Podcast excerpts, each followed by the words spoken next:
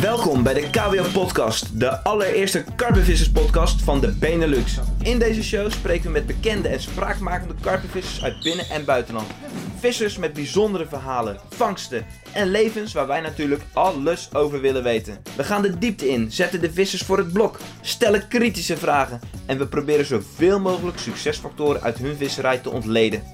Geniet, laat je inspireren en leer van deze gesprekken waarin jullie tips, trucs en waardevolle informatie van de allerbeste karpenvissers krijgen. Waar je ook bent, schakel over op je relaxmodus, leun achterover op de bank of aan de waterkant, pak een bak koffie, hou je stuur goed vast en luister naar de K W O-podcast. Let's go!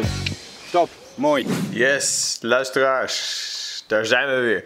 Jos Benders hier.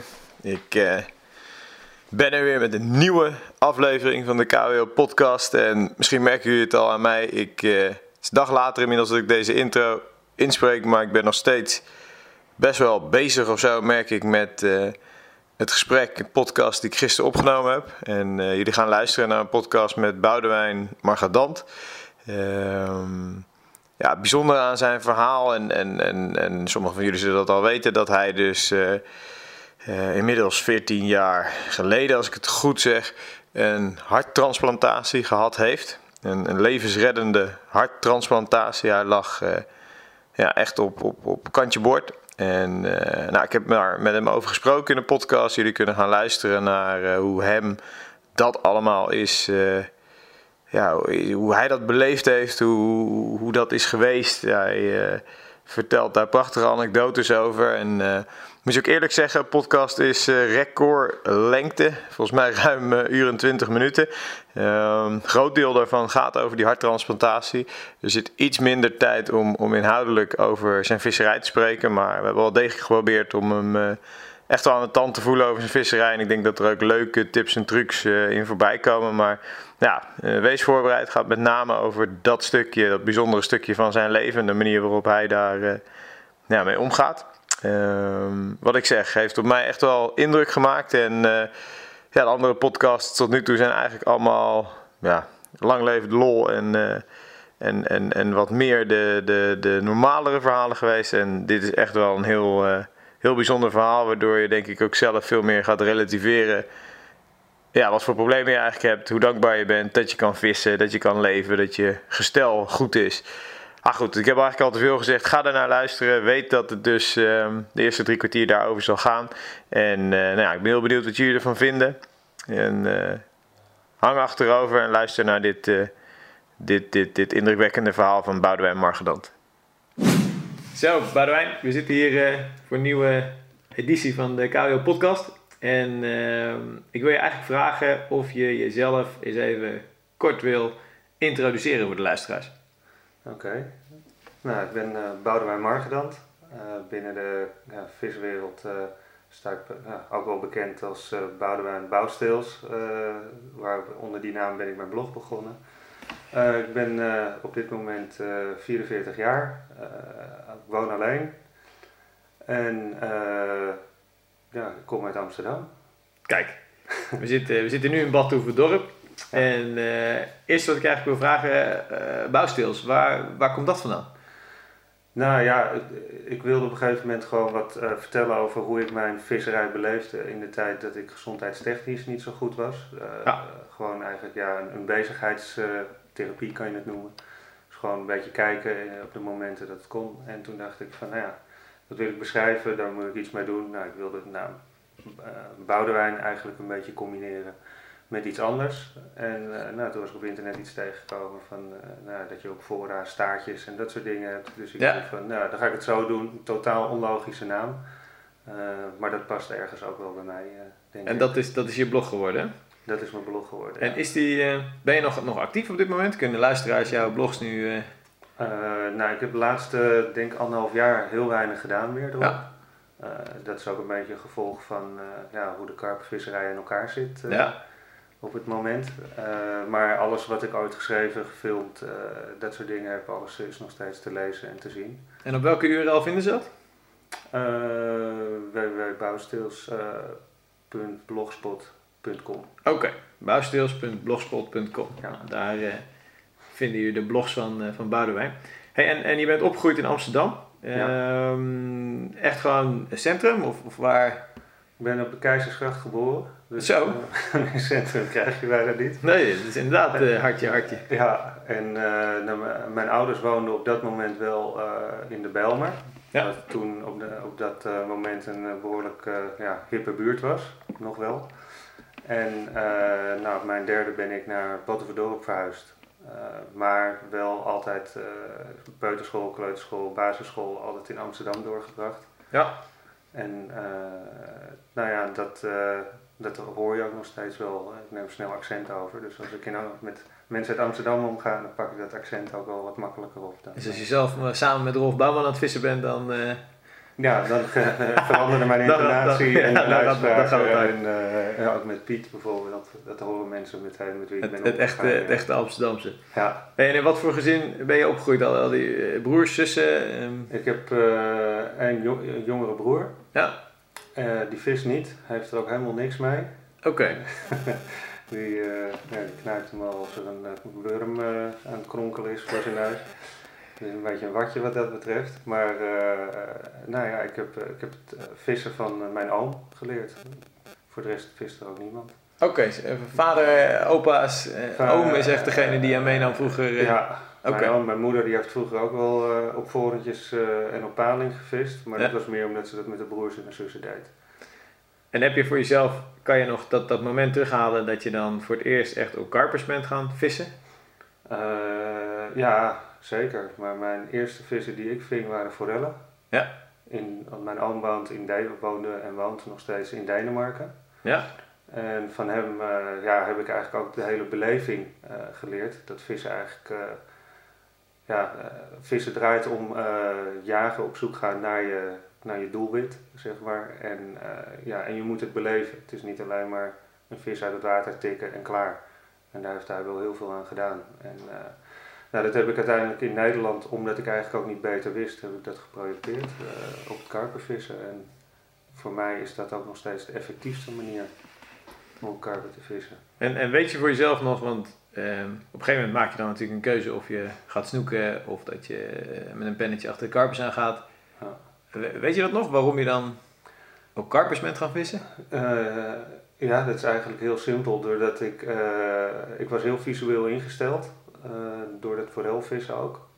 En uh, nou ja, gewoon een slootje vlakbij uh, bij, ons, uh, bij mijn ouderlijk huis. Ja. Ja, daar zag ik, vis aan, uh, zag ik vissen zwemmen en dat ja. waren karpers. En uh, die ben ik toen uh, met een regenworm uh, en uh, met stukjes brood gaan bevissen. En uh, ja, toen bestond er eigenlijk niks anders, omdat ik geen andere vissen zag zwemmen in de omgeving. Dat is gewoon direct op uh, oppervlakte, op karper. Ja. En, en hoe oud was je toen dat begon? Uh, zes jaar. Zes jaar ben je al begonnen? Ja, ik ben op mijn zesde, dat is misschien wel grappig om, uh, om kort te vertellen. Ja. Uh, toen uh, werd ik door mijn oom uitgenodigd, want hij vond dat het tijd werd uh, dat ik een man werd. Dus hij heeft mij toen uh, ja, uitgenodigd om naar Denemarken te komen en dan zou ik, uh, ja, in ieder geval zou ik een man worden. nou, en hij had dan allemaal verhalen van, uh, verteld van, uh, van, van ja, wat gaan we dan meemaken. Dus uh, we gingen dan naar een beek wat midden in het bos lag. Dan heb je dat al vrij snel in Denemarken. Ja. En uh, nou ja, dan zouden we, vertelde die zo van, nou, dan gaan we over een landweggetje gaan we rijden en dan uh, door het bos en dan komen we gewoon, en, uh, komen, wat, uh, komen herten, vossen, dat soort dingen komen we tegen. Uh, die gaan we geheid zien en dan moeten we nog over een weiland, uh, dan lopen allemaal boze stieren rond en dan kom je aan het water en nou, dan gingen we vissen. En als we vis zouden vangen, zouden we hem ter plekke gaan opeten. Uh, nou, ik ving ook twee forellen de eerste keer. Die hebben we ook aan de beek uh, klaargemaakt en, uh, en opgegeten. Dus nou, dat was hartstikke Bear Grylls uh, ja. snel.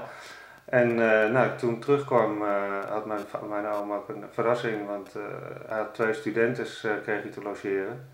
Dus ik ging mijn eerste uh, platonische trio uh, Kijk. zou, ik, uh, zou ik ondergaan. en, uh, dus ik ben uh, ja, die dag uh, heb ik tussen die twee meiden ingeslapen. En uh, ik verstond natuurlijk geen woord van wat ze zeiden. Maar uh, ja, de volgende dag was ik een man. Kijk, dit, zei je, dus. zijn, dit zijn mooie, mooie, ja. mooie ooms. Zo'n oom die... Hè? Ja, dus, uh, maar op die manier deed hij, ja, leerde hij mij dus... Uh, dat heb ik ook al later heb ik het natuurlijk met hem over gehad. Ja. Leerde hij mij de importantie van de beleving van het vissen. Ja. En uh, ja, dat heeft wel gewoon een grote rol gehad. Want En niet ja. alleen het vissen. En niet alleen het vissen natuurlijk. Maar hoe oud was je? Zes jaar dus. Kijk, kijk, ja, kijk, kijk. Dus uh, nou, toen thuis meteen uh, op de karpers die ik zag zwemmen. Ja, gewoon gaan jagen en uh, wauw. Ja. Dat uh, is de start dus van jouw visserij. En toen je um, basisschool natuurlijk, geef je aan, Amsterdam, middelbare school. Ja. Uh, Amsterdam, wat, wat heb je gedaan middelbare school? Uh, H V O, V W O daarna. Oké. Okay. Ja, ik, heb, uh, nou, ik ben een keer blijven zitten.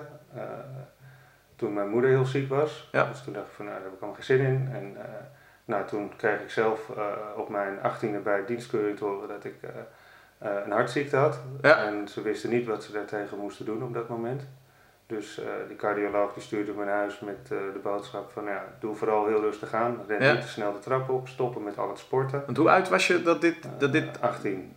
De achttien was je toen dit toen ja, boven water kwam? Zeg maar. Ja, ja, ik sportte heel veel. Ja. Zes dagen in de week en uh, op een behoorlijk hoog niveau ook. Ja.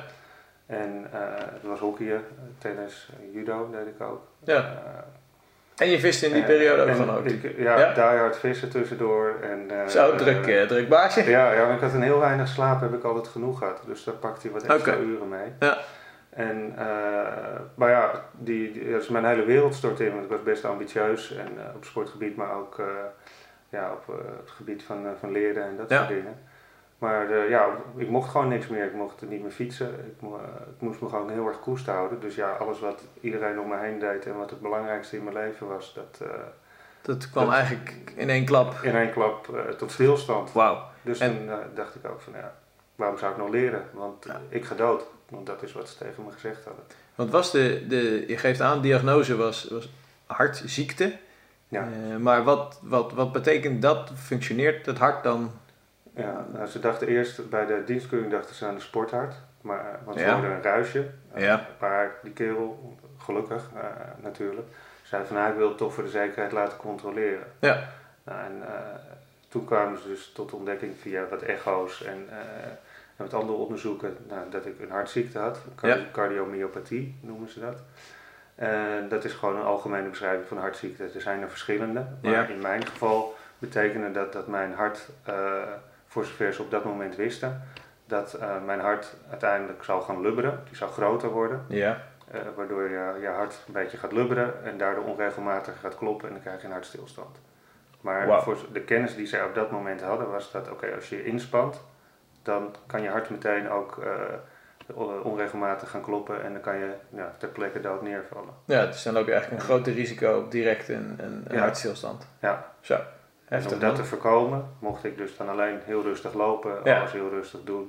Dus eigenlijk, uh, ja. En, en dit meer. kwam eigenlijk min of meer toevallig aan het licht omdat je die ja. dienstkeuring had. Ja. Zo. En, want ik, maar, had... en ik sportte toen gewoon uh, heel fanatiek. Ja. En altijd tot het gaatje gaan. En dus ja, ik had zoiets van, ja, hoe kan het nou? Weet je wel? En je was kerngezond. Ja, ik was kerngezond. Jou, en ja. op, op dat moment was ik ook kerngezond. Op, ja. op dat moment functioneerde mijn hart nog goed. Alleen omdat ze niet wisten uh, of ik misschien wel meteen kon neervallen. Of pas over twee of tien of twintig jaar gaven ze me dit mee. Zo van, nou, ja. succes en geniet van de, de van dagen, de tijd die je dagen, nog dagen hebt, weken, maanden, jaren die je nog hebt. Ja. Wauw. Wat, wat, wat, wat deed zo'n boodschap met jou als achttienjarige gozer? Nou, ja, kijk, alles valt natuurlijk onder je weg. Je denkt, ja. waarom leef ik nog? En dan zit ik mijn tijd uit te zitten en uh, voor de rest, ja. Uh, ja, wat moet ik? En uh, ja, mensen om me heen begrepen er natuurlijk niet veel van. Die waren ook bang. Ja. Zo van, uh, ja, Boudewijn die gaat uh, heel snel dood en alles wat ik altijd deed, uh, wat we met elkaar deden, dat kon niet meer. Dus uh, ja, de, sommige mensen laten je dan vallen, andere mensen die besteden juist meer aandacht aan je. Uh, maar dat, ja, dat jaar ben ik dus gezakt ja. van school, wat denk ik wel logisch was. Ja. En toen ben ik na, een, uh, na, na denk ik ongeveer drie kwart jaar, uh, heb ik met mijn ouders besloten om een second opinion aan te vragen. Want ja, ik raakte gewoon een beetje depressief. Uh, denk, ja. ja, wat moet ik nou, wat doe ik hier, ik kan niks.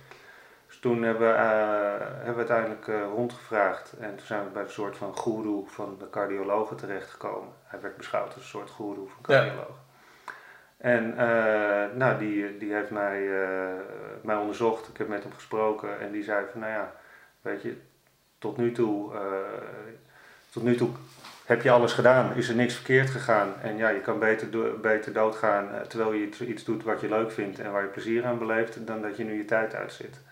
Dus als jij dat liever doet, dan moet je dat vooral doen en uh, kom gewoon elke drie maanden bij mij langs, houden je onder controle en als veranderingen optreden, dan kunnen we altijd kijken wat we doen. Ja. Dus uh, nou, dat was wel een, uh, een verlichting, uh, dus ik heb dat met mijn ouders besproken en uh, ja, toen zei ik van nou, ik uh, val liever dood terwijl ik wat doe wat ik leuk vind, dan dat ik nu zo doorga. Dus toen heb je ook echt bewust die keuze gemaakt van joh, ja. ik, ik ga weer terug naar mijn oude ritme. Ja. En als dat betekent dat ik er zo meteen niet meer ben, dan ja, ja liever, liever dat dan inderdaad ja. uh, wachten totdat er iets ja. groots zou gebeuren. Wauw. Ja. ja. En dat, uh, dat, nou, dat ben ik ook gaan doen. Alleen ja. Ja, die ambitie die ik ooit had uh, met alles, ja, die was nergens meer te bekennen.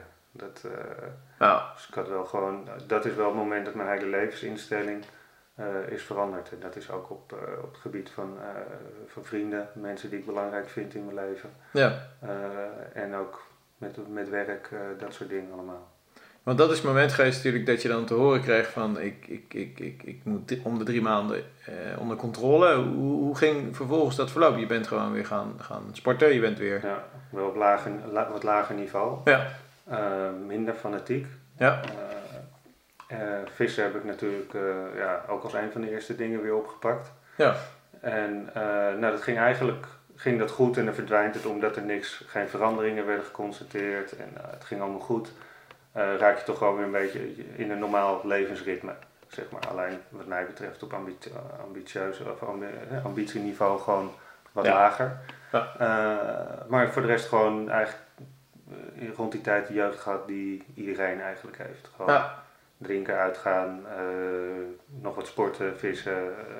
En, en heb je toen ook weer een studie opgepakt in die periode? Of, of uh, ja, alleen ik wist, ik wist nog steeds niet wat ik uiteindelijk wilde gaan doen. Ja. Ik heb toen eerst uh, twee komma vijf jaar uh, algemene milieukunde gestudeerd. Uh, dus eigenlijk een H B O-opleiding van wat nu uh, die opleiding waar Rolf Schut zich uh, ja. maar zo eentje, die zou ik in Wageningen hebben. En uh, alleen uh, in het derde jaar is, de, uh, is die studie veranderd. En uh, toen deed ik geen veldwerk meer en uh, toen zat ik eigenlijk alleen nog maar met uh, reageerbuisjes in het laboratorium. En dat was niet aan mij besteed. Mm. Dus daar ben, ik, uh, daar ben ik toen mee gestopt. En uh, toen heb ik nog twee komma vijf jaar P A B O gedaan. En uh, daar ben ik uh, mee gestopt omdat mijn, uh, mijn vader kreeg een, uh, een herseninfarct toen. Hersenbloeding. Ja. En uh, dat was in Zwitserland. Uh, toen ben ik terug naar Nederland gegaan om alles te regelen. En uh, mijn vader die heeft een half jaar in Zwitserland gelegen. Oké, okay, want toen waren jullie op vakantie? Of hoe? Ja, we waren op wintersport. Oké, okay, toen het gebeurde. Toen het gebeurde. En toen was je een jaar of eenentwintig, tweeëntwintig denk ik? Ja, even kijken. Of was dat al later? Uh, ja, ik ben tegenwoordig heel slecht in jaartallen. Uh, maar ik denk dat het een jaar, jaar of twintig geleden is nu. Ja, vier, vijfentwintig dus, als je ja, samen. Ja. Oké. Okay. En uh, dus ja, toen moest ik hier van alles regelen. Ja. Ook voor mijn ouders. En, uh, toen, uh, en muziek. Ik vind muziek heel leuk, maar om zelf te zingen, dat, uh, dat vond ik ook niks. Dus uh, dat waren eigenlijk nog uh, alle vakken van muziek die ik moest doen en zo. En ja. ik was toen eigenlijk ook al tot de conclusie gekomen dat ik het wel heel leuk vind om kinderen iets te leren. Ja. Uh, en om met kinderen om te gaan, maar dat ik mezelf ook niet de rest van mijn leven voor de klas zag staan. Dus eigenlijk was dat net het laatste zetje uh, dat ik nodig had om uh, te stoppen daarmee. Om met de studie met, te stoppen? Met, met, met, uh, ja, met, met die uh, P A B O uh, te stoppen. Ja, die P A B O ben je gaan doen nadat je met milieukunde gestopt ja. bent. Oké. Okay. Ja. Okay. En je gaf aan van, uh, dat je dan in die periode natuurlijk terugkwam om voor, voor, voor je ouders een en ander te regelen ja. natuurlijk.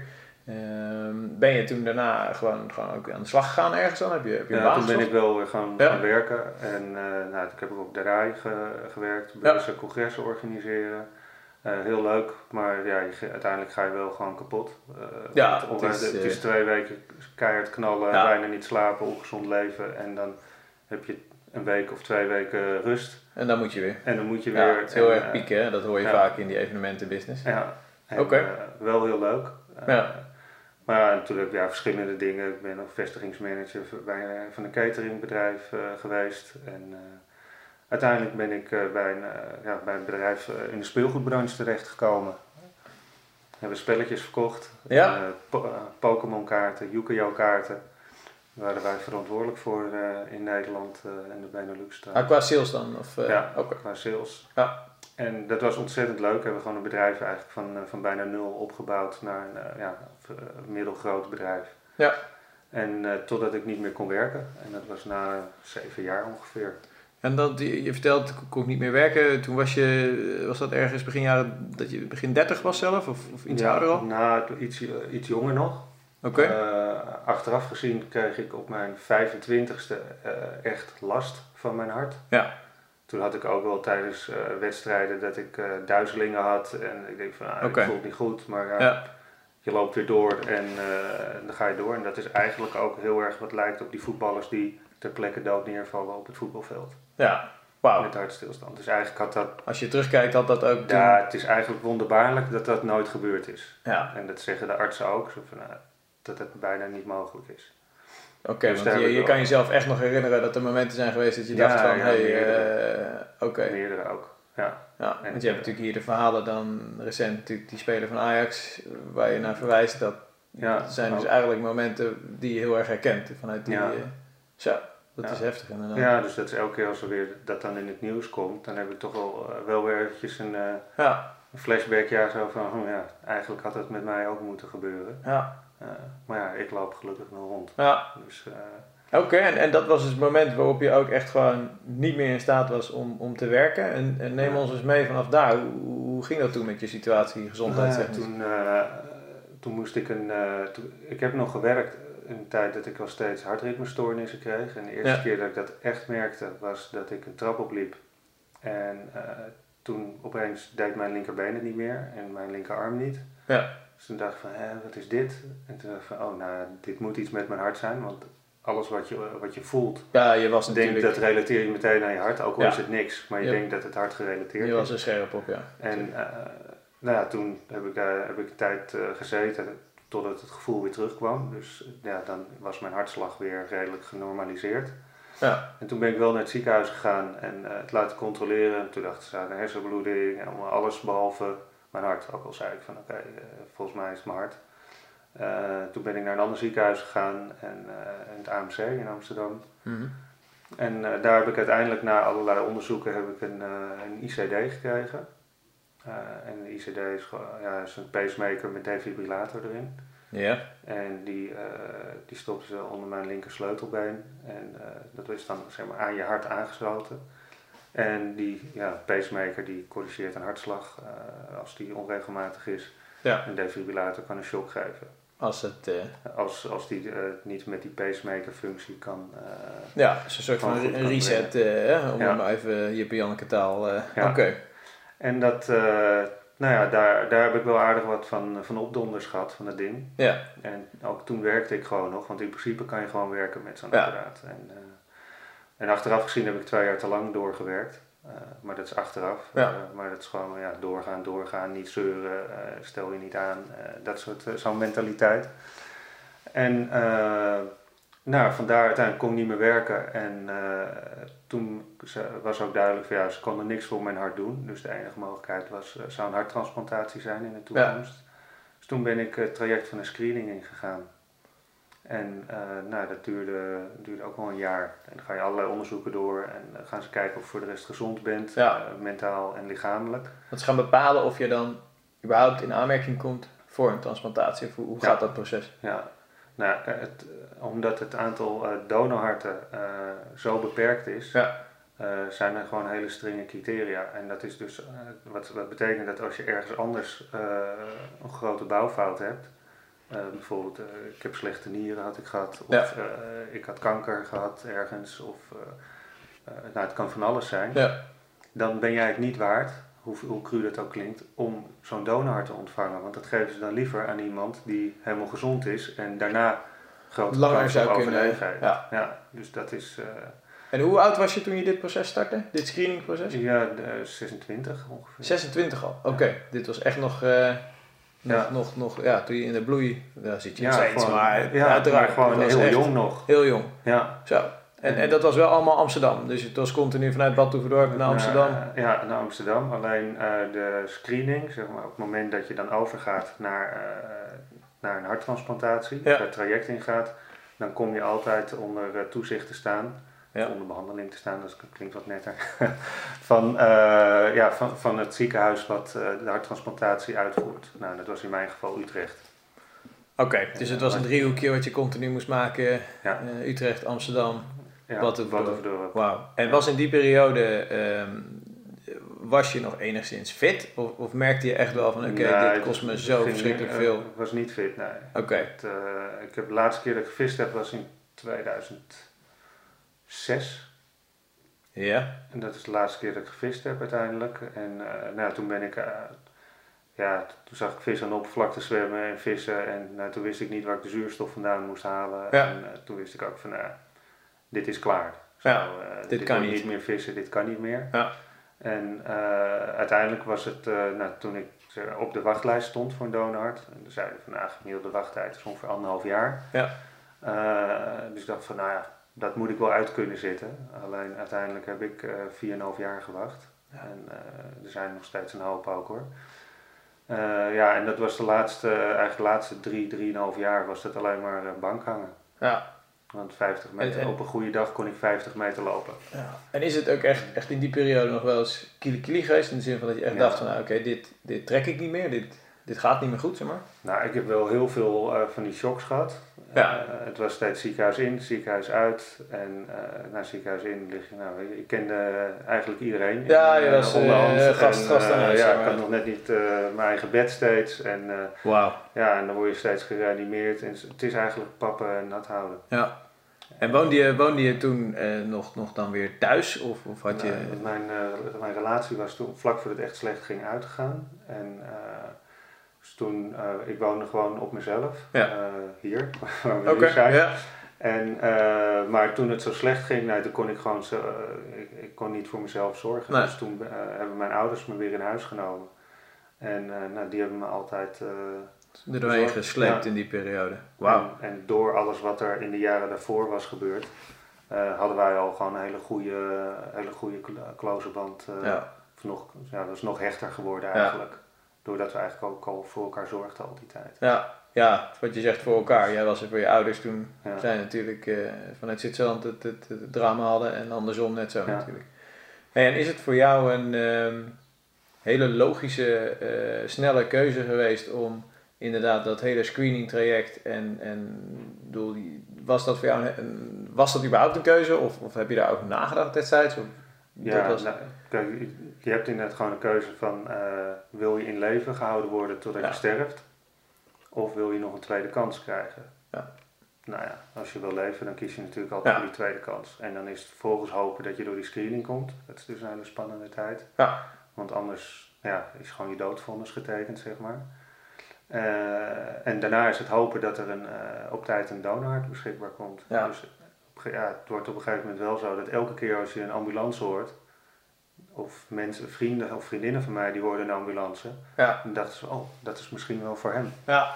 En, uh, Want wat dat proces betekent ook, um, kan je ons eens wat meer vertellen over, je moet heel snel stand-by zijn natuurlijk, om, ja. om ergens een beschikbaar hart te ontvangen, toch? Dat... Ja, je mag niet ver van huis, ja. uh, tenminste niet ver van het ziekenhuis eigenlijk, ja. want je wordt gebeld, je moet eigenlijk een, uh, een tasje klaar hebben staan. Ja.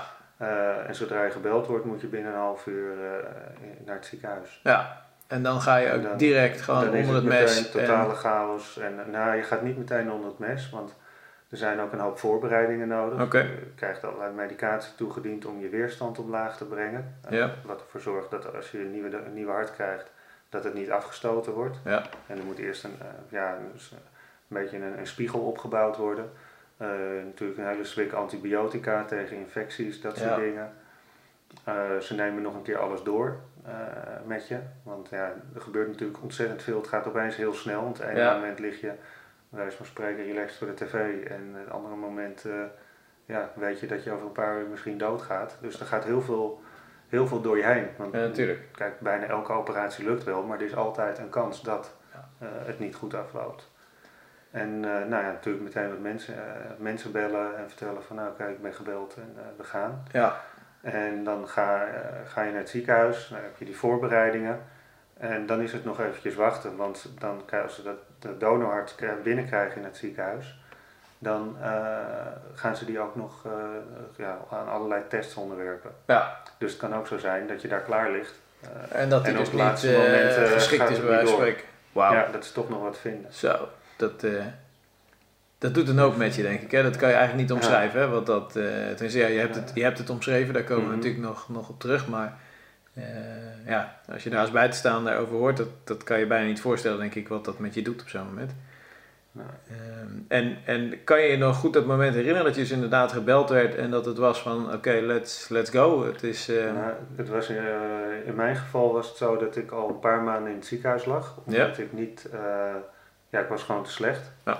Uh, dus uh, ik heb me ook, uh, in die tijd heb ik ook drie keer afscheid genomen van uh, iedereen om me heen. Dat ik echt dacht van nou, uh, het gaat gewoon niet meer. Het komt ja. niet, ik, uh, dit, dit red ik niet. En, uh, Dus ja, toen liet ik, uh, liet ik ook mensen komen en afscheid genomen, wat natuurlijk ja, ontzettend heftig is. Ja, ja. En, uh, maar ja, in het ziekenhuis zeiden ze, ja, we laten hier niet zomaar doodgaan. Dat, uh, ik had echt een hele goede, heel goed team had ik om me heen, waar ik ook een hele hechte band mee uh, heb gekregen in de loop der jaren.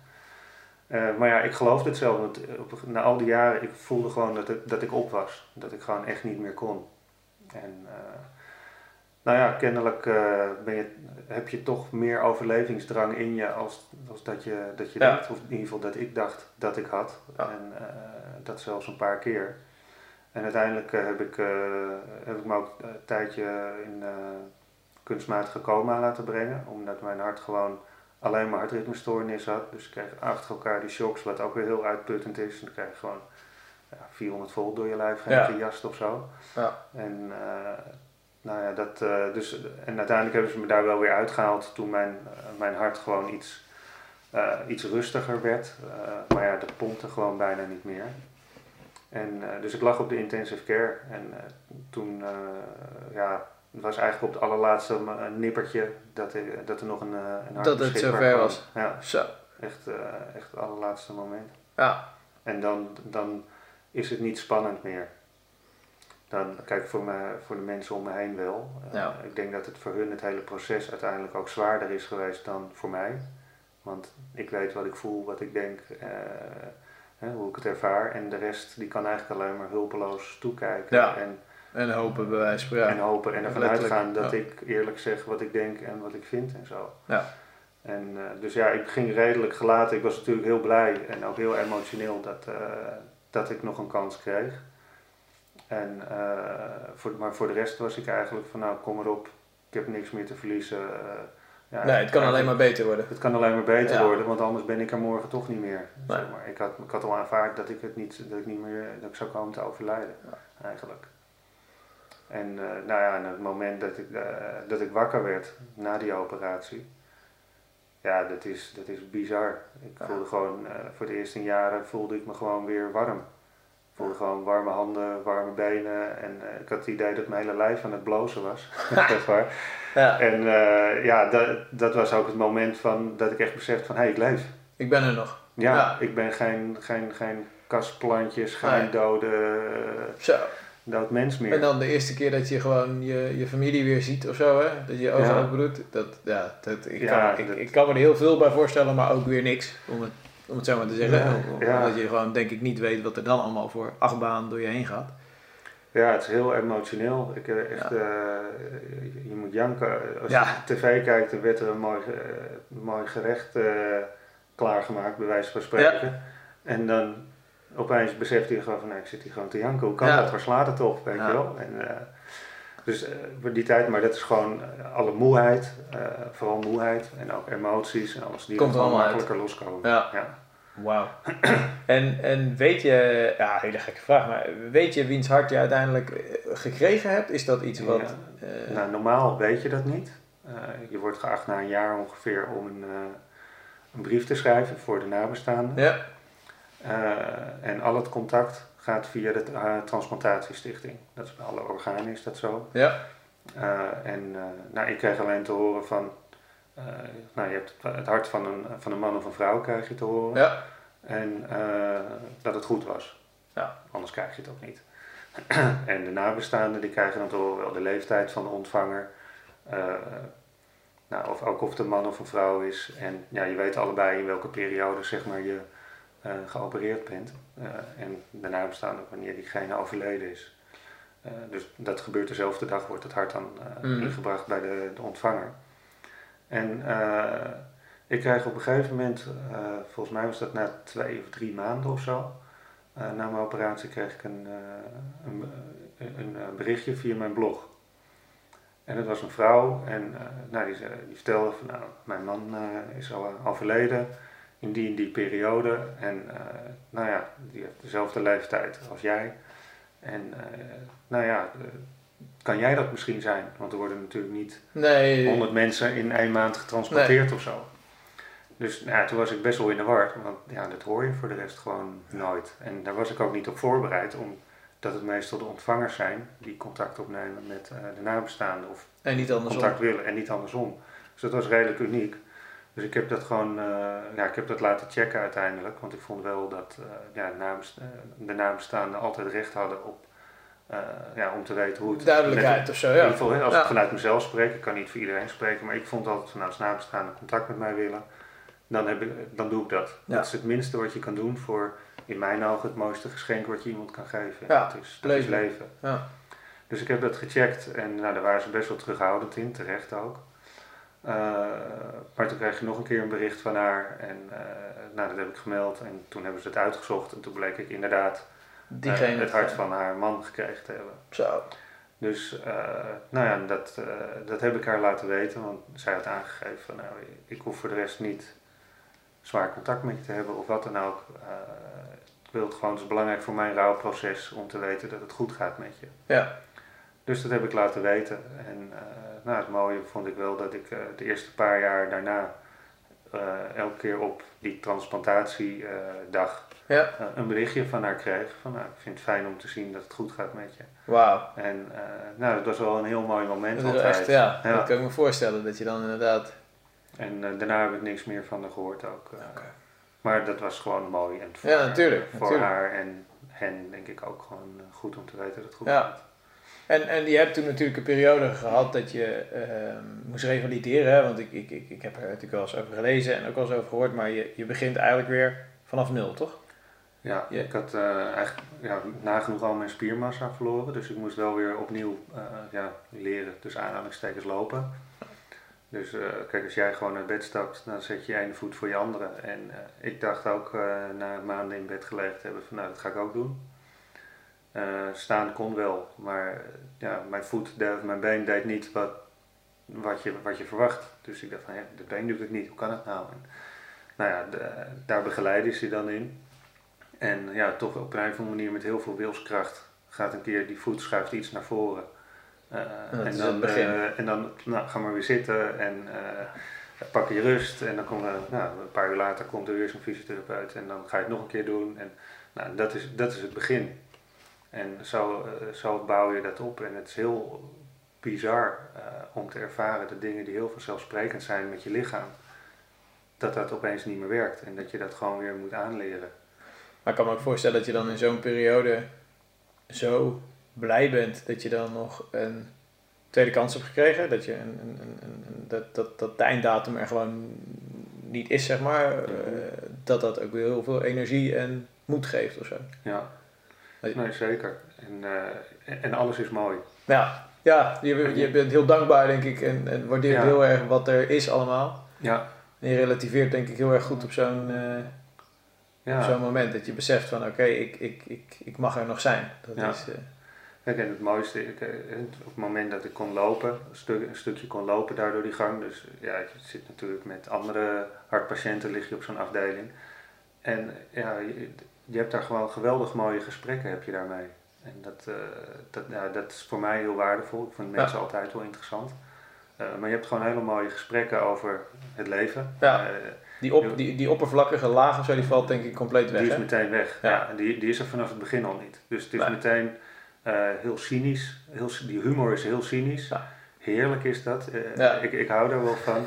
Alles wordt bij, gewoon bij naam genoemd. Ja. En, uh, mensen hebben het over van ja, ik lag weer schuin omhoog, moest, lag ik weer te schijten op die pal. En, uh, ik moest pissen en die katheter zat niet goed, dus ik heb me helemaal ondergepist. Ja. Weet je, en normaal schamen mensen zich. Ja, ja, maar dat is compleet, dat is compleet. Maar is, ja. Alle schaamte is weg. Ja. En dat, dat, ja, dat, dat is ook mooi. Dat, dat is mooi dat je zulke gesprekken kan hebben. En nou ja, dan zit je, liep ik dan met zo'n rollator. En naast mij was, uh, tenminste, ik zat op een manier regelmatig met een, uh, met een oudere man uh, die normaal op een scoot, scootmobiel reed. Nou, die had hij niet, want die past niet in die gangen daar. Uh, dus uh, hij moest nu wel zelf wat meer bewegen. Nou, ging een wedstrijdje doen. Ja, het is allemaal heel, ja. Je kan in elke, elk soort film zie je het. Maar je doet het ook. Ja. Alle clichés die zijn, die zijn, zijn, waar. Ook, zijn ook waar. En, wow. uh, ja. Ja, en dan, dan loop je in zo'n ziekenhuishemdje achter zo'n zo'n rollator of achter zo'n zo'n zo'n looprekje. En dan denk je van ja, godverdomme, ik ben hier, uh, ben hier begin dertiger en uh, moet je mij nou zien, weet je wel. En, ja, uh, maar je bent er wel nog. Maar je bent er wel. En het zijn wel gewoon, ook zeker nadat ik later naar uh, echt het revalidatiecentrum ben gegaan. Ja, dat is absoluut een van misschien wel mijn mooiste tijd uit mijn leven.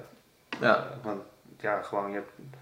Je ziet mensen met één been, geen benen, nou, en, uh, allemaal dingen die niet goed werken.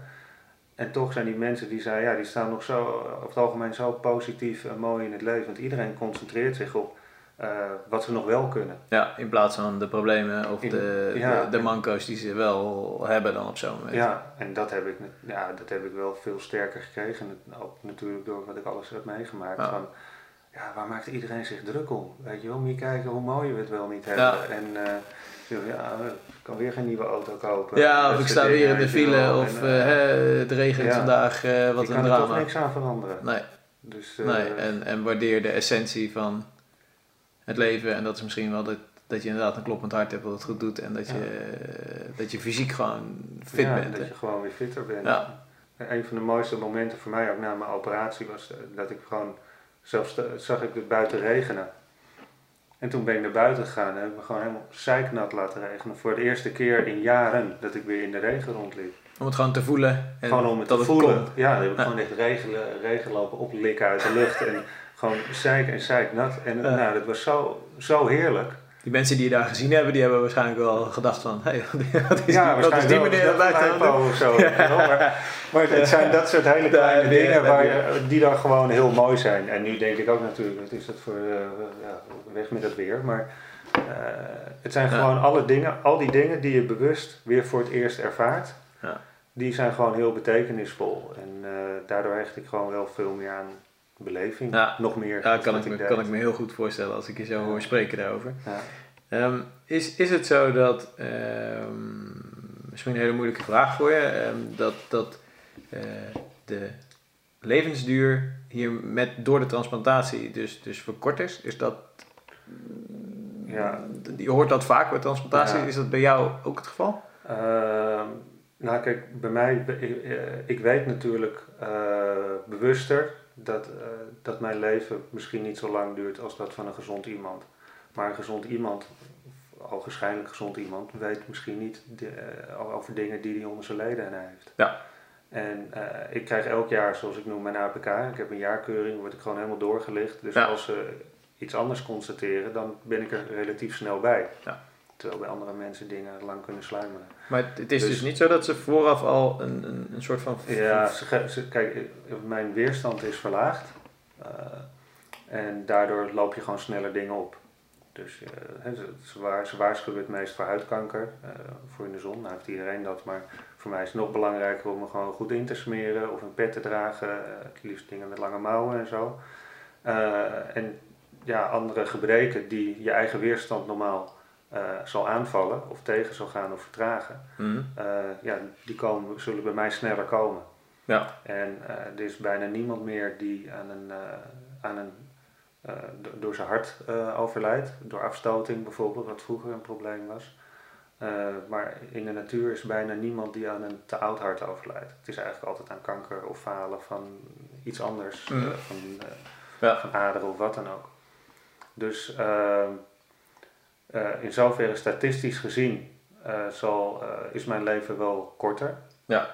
Maar de, ze doen nog niet zo ontzettend lang harttransplantaties. En uh, kijk, ze, ze nemen statistisch gezien ook de eerste harttransplantatie mee. Nou, die leefde één uur. Ja, en, ja dus uh, je gemiddelde levensverwachting...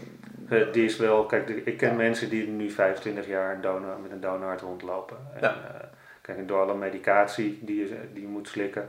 Uh, is de kans wel groter, uh, wat ze tot nu toe weten, dat je problemen met je nieren gaat krijgen. Maar dat is ook weer niet voor iedereen gezegd. Dus okay. het is uh, ja, best pril eigenlijk allemaal nog. Ja. Ook al gaan de ontwikkelingen heel snel. Ja. Maar de kans dat ik uh, negentig word, bij wijze van spreken, die is wel iets kleiner dan uh, bij jou of uh, de anderen. Ja, maar goed, precies wat je zegt, uh, levensstijl, uh, andere uh, ja. mankementen, maar ook simpelweg uh, risico op ongelukjes, et cetera, dat, dat is natuurlijk bij iedereen aanwezig. Ja, ik ben er niet, niet heel erg mee bezig, laat ik nou, zo zeggen. Ik vind het een uh, heel indrukwekkend uh, verhaal. Ik, ik, ik ken natuurlijk je verhaal, uh, maar om het dan zo van jou weer te horen, dat, ja, hoe zeg je dat, dat mm-hmm. heeft wel echt impact en dat...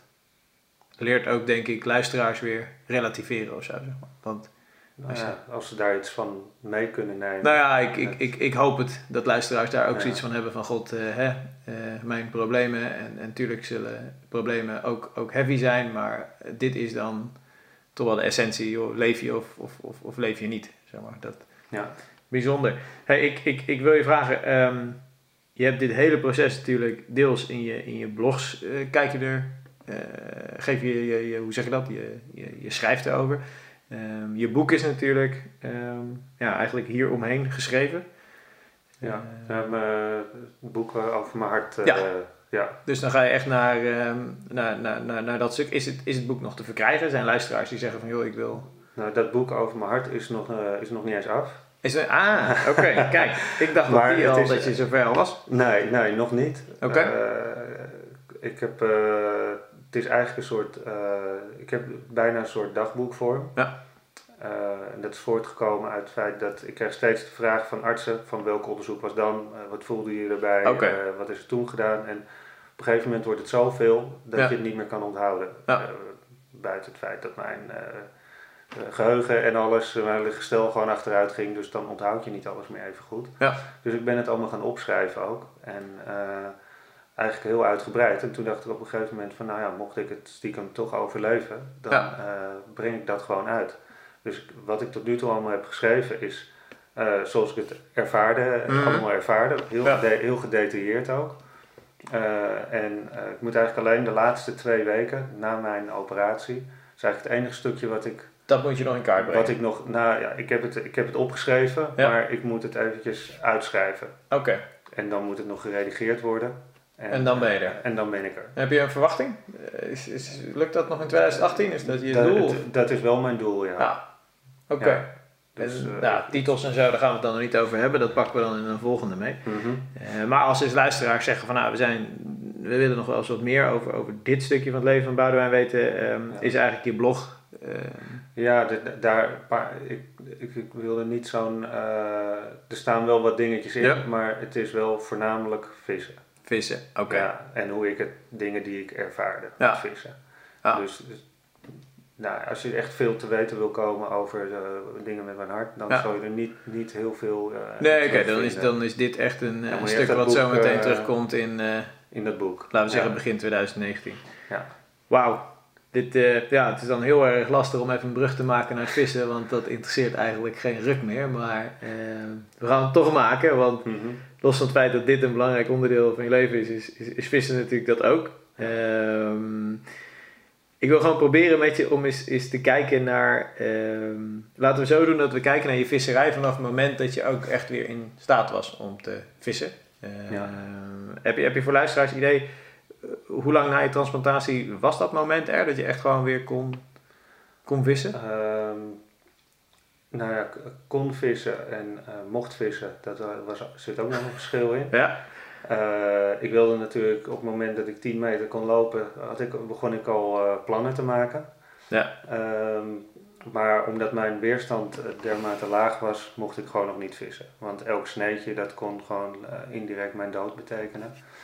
Uh, maar ik ben wel relatief snel begonnen, want uh, ik denk drie, vier maanden na mijn operatie ben ik denk ik voor het eerst uh, gaan vissen. En het was eerst op vorentjes. Ik denk, je moet rustig beginnen. Ja. en, uh, maar op karper uh, is denk ik een half jaar uit mijn hoofd. Het is een half jaar geweest is na mijn operatie. En toen ben ik samen met een van mijn beste vrienden, die ook op karper vist, uh, zijn we naar het plashuis gegaan in Nieuwkoop. Die eigenaar die had mij uitgenodigd en, uh, om daar, uh, daar gewoon een dagje te komen vissen. Dus toen zijn we niet te vroeg weggegaan, want ja, het is, alles wat ik deed was inspannend. Uh, ook gewoon met mensen praten. Dus we zijn daarheen gegaan en zijn we naar zo'n eilandje gegaan en uh, hebben daar gewoon een middag gevist. Ja. En uh, daar ving ik meteen een zesentwintig ponder. En uh, we hebben de hele middag met z'n tweeën zitten janken. Dat is echt een heel mooi moment, heel ja. emotioneel. Geloof ik. En uh, ja, toen ben ik het langzaam uh, ja, wat gaan, gaan oppakken. En toen heeft uh, Rolf Bouwman heeft me ook heel veel op sleeptouw genomen. Wat ik ook uh, ja, altijd zal blijven waarderen ook. Ja. Uh, en een paar andere mensen ook. Uh. Dus die start weer... Uh, ja, die start weer... elke keer heel kort. Ja. Het was gewoon twee, drie uurtjes, uh, omdat ik het niet langer volhield. Nee, lichamelijk gewoon niet, uh, niet nee, de energie. Toen was om, ik daarna uh, gewoon ja. thuis op slapen en uh, bijkomen. Ja, dus je leeft eigenlijk van vissessie naar vissessie. Om het maar even... Ja, nou, het is wel iets beter geworden ja. uh, in de loop der jaren. Maar zeker in het begin, uh, ja, alles wat ik deed was zwaar. En dan merk je dat zelfs gewoon een gesprek voeren. Uh, hoe vermoeiend ja. dat soort dingen is. Of geluid, of licht, alles is vermoeiend. Ja, ja. Dat, is, uh, ja, dat kan je gewoon niet voorstellen als je nog nooit zoiets hebt meegemaakt. Uh, nee, het is ook niet uit te leggen. Nee, nee je, moet dat, je moet dat ervaren denk ik. En als je dan kijkt naar, naar je visserij nu, hè, je bent uh, denk ik weer op, op, op fysiek even op een punt dat je uh, weer, weer ja, zeg je dat, serieus kan vissen. Uh, ik denk ook dat je meer vist dan veel vissers in Nederland uh, de, de, de afgelopen jaren. Uh, hoe ziet die Nederlandse visserij er op dit moment uit? Hoe, hoe, hoeveel vis je nog? Uh, nachtjes, middagjes? Uh... Ja, nou ja, dat vind, vind ik ook wel grappig. Dat je de, misschien komt het zo over dat ik heel veel vis. Uh, Als we je social media volgen, ik, ik, denk, ik denk regelmatig... Ah, Boudewijn is wel lekker ja. middagje, middagje op stap geweest. Ja. Nou, het is, uh, als ik kijk naar mijn uh, netto visuren ja. uh, in de week, dan vist iemand die een nachtje vist meer uren dan ik. Echt waar? Oké. Okay. Ja, uh, dat uh, gemiddeld genomen ja. dan. Kijk, dat ik met vissen bezig ben, maak ik wel wat meer uren. Ja. Uh, maar dat is ook gewoon, om, uh, ik, ik ben geen sportschooltype. Uh, en ik moet mijn conditie wel onderhouden en proberen te verbeteren. Uh, want die is gewoon niet geweldig. Ja. Dus uh, ja, ik pak heel vaak de fiets of ga stukken wandelen en dat doe ik altijd lang, eigenlijk altijd langs het water. En op die manier pak ik wel heel veel dingen op of kan ik dat combineren met misschien iets voorvoeren of, ja. uh, en ik kan kijken waar de vissen zich ophouden. Nou ja, en dan pak ik mijn moment uh, dat, dat ik ga vissen en tuurlijk. Dat is vaak twee, drie uurtjes en in enkel geval uh, misschien vier. Ja. Uh, en dat is het dan. Oké, okay, maar, maar ook, ook niet echt Nederlandse nachtjes en zo, dat, dat doe je ook nou, ik, denk, ik vis heel weinig nachtjes. Ik denk misschien, misschien dat ik uh, op drie nachtjes in het jaar uitkom in Nederland. Oké. Okay. Dus ik pak okay. liever een avondje vissen. Ja. Uh, S ochtends vroeg is voor mij uh, zwaarder, omdat ik wat langer nodig heb om op te starten. Ja. Uh, Vroeger was het de wekker gaat en hop, ik ben wakker en gaan. Koffie erin en ja. knallen. En ik heb nu al gauw twee, anderhalf, twee uur nodig. Oké. Okay. En dan voel ik me echt pas, daar gaat alles heel traag. Daarvoor. Dan start de motor. Alsof ik uit winterslaap ja. kom of zo. Dus de avonden zijn voor jou en, belangrijk in je visserij? Ja, avonden en uh, ja, gewoon overdag. Ja. Uh, kijk, het voordeel van wat ik wel heb, is dat ik makkelijker de, ja, de piekmomenten kan pakken. Ja, dat je flexibeler bent wat dat betreft. Omdat ik natuurlijk. flexibeler ja. ben, kan ik, hè, als de weersomstandigheden goed zijn, kan ik zeggen van nou, vandaag niet, ook. maar morgen uh, ja. is het toppunt, dus dan pak ja. ik dat. En, en heb je dan ook jouw manier van vissen uh, compleet daarop aangepast? Uh, vis je bijvoorbeeld meer statisch, meer met de pen? Uh, ja, nou alles draait inderdaad om mijn, uh, of is afgestemd op mijn beperkingen. Ja. En uh, kijk, ik heb gewoon minder energie dan, uh, dan anderen. Uh, nou, dat is heel frustrerend geweest. En ja, dat, uh, uiteindelijk moet je dat gewoon accepteren en vervolgens aanvaarden. Uh, nou, dat is ook een soort rouwproces. Uh, daar heb ik ook heel lang tegen gevochten, maar dat is, uh, uiteindelijk uh, ben ik daar wel goed uitgekomen, denk ik. Mm-hmm. uh, dus ja, ik, ik, ik ben altijd begonnen eigenlijk zoals bijna elke Amsterdammer, gewoon oppervlakte vissen en penvissen. Dat is een beetje de leerschool uh, hier in de omgeving geweest, ja, altijd. Zeker voor mijn generatie en ouder.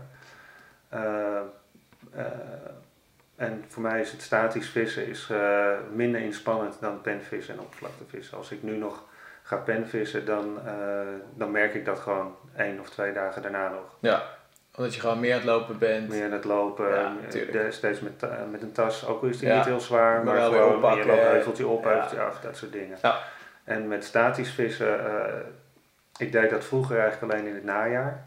Eind september, oktober, november. Ja. En dan ging ik daarna weer in de winter ging ik weer penvissen. Uh, maar dat, uh, ja, dat, is, dat is wel gewoon... Uh, ja, ik, ik heb eigenlijk een soort tussenvorm heb ik voor mezelf ontwikkeld. Uh, door gewoon mobiel statisch, statisch te vissen. Te vissen. Ja. Uh, waardoor ik wel... Want ik, ik kan niet de hele tijd op één plek zitten. Ook al is het drie uur of vier uur. Ik, de enkele keer dat ik zo lang vis. Ik hou dat niet vol. Ja, maar als, dus, dus, daar bedoel je geestelijk als visser, toch? Dus, ja, ja, ja, ja, geestelijk. Ja, inderdaad. Dus je gewoon, je wil... Ik, ik moet verandering hebben. Tenzij en, het zo goed loopt dat je denkt, want ik ga hier niet weg, maar... Dan hoeft het ook niet. Okay. Maar dat komt, ja, dat komt gewoon van, je, je moet de vis zoeken. Ja. Ja, zo ben ik ingesteld, ja, opgevoed, zo kan je het ook wel noemen. Ja. Van, je moet de vis zoeken en waar de jagen. Vis zit, daar moet je vissen. Ja. Want afwachten tot de vis naar mij komt, dat is niet mijn manier van vissen. Nee, tenzij dus, je vijf dagen kan uitzitten en dan heb je geluk dat er een keer... Ja, mag, dat, dat, dat doe ik niet, dus eigenlijk nee, nooit. Dat is niet jouw stijl. Dus, uh, nou ja, dus ik, ben, uh, ik, ik heb eigenlijk gewoon uh, die visserij on, uh, voor mezelf ontwikkeld. En ja, die probeer ik steeds verder te perfectioneren, ja, of steeds efficiënter te maken. En dat gaat me denk ik heel goed af. En heb je dan in je uitrusting, uh, want volgens mij doe je alles op de fiets... Ja, uh, ik heb een elektrische fiets. Gewoon ook echt een klein setje hengels, één tasje waarschijnlijk. Ja. Oké. Okay. En heb je, uh, vis je dan gewoon tienvoeters of wat vis je? Uh, voornamelijk, ik denk vijfennegentig procent tienvoeters. Ja. Ja.